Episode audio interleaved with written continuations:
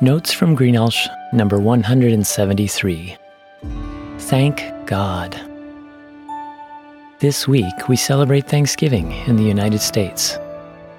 It's a time to gather with loved ones over a meal and reflect on God's providence, just as the pilgrim settlers of this country did with Native Americans several centuries ago in 1621. Over the years, people continued the tradition. In 1863, during a devastating civil war, United States President Abraham Lincoln declared Thanksgiving a national holiday, hoping it would help bring much needed unity. Thanksgiving has been recognized annually ever since. However, Thanksgiving did not start in America, nor is it limited to our country. Thanksgiving goes back to the first family created. The Bible talks about Cain and Abel giving thanks to God for his blessing of livestock and crops. Ever since, people from every nation give thanks in various ways. What are you thankful for? And who do you thank? It's vital to your well being to understand the source of your blessings and to be grateful for them. Every good and perfect gift comes from God. He created you and loves you. He wants you to be part of His family and has done everything through Jesus, God the Son, to make that possible. Anyone who trusts and obeys Jesus can become a child of God and experience His everlasting life and abundant provision. So it is right and fitting to thank God. No wonder the psalmist declares, It is good to praise the Lord and make music to your name, O Most High, proclaiming your love in the morning and your faithfulness at night, to the music of the ten string lyre and the melody of the harp. For you make me glad by your deeds, Lord. I will sing for joy at what your hands have done. How great are your works, Lord! How profound your thoughts. And in Psalm 106 it says, Give thanks to the Lord, for he is good. His love endures forever. Giving thanks to God is not only right, but it's also good for you. It reduces stress and depression. It boosts your energy and optimism. It improves your relationships by strengthening your bonds to God and people. Not only does it benefit you, but giving thanks steers you away from the dangers of being unable to discern the truth, of hardening your heart, and of focusing on yourself instead of God and others. The Apostle Paul warned about this. For although they knew God, that is, faithless people, they neither glorified him as God nor gave thanks to him. But their thinking became futile, and their foolish hearts were darkened.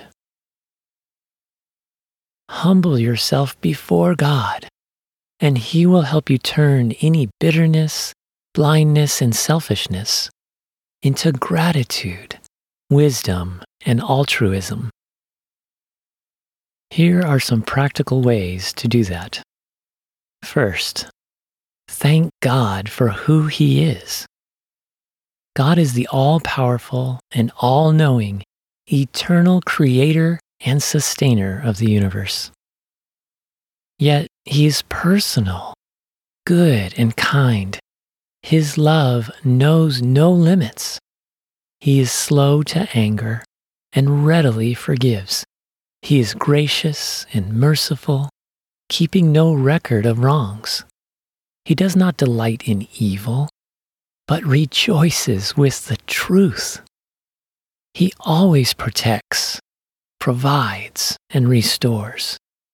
He always has your best interest in mind and never fails you. He is uniquely worthy of all praise. A second way is to thank God for his providence.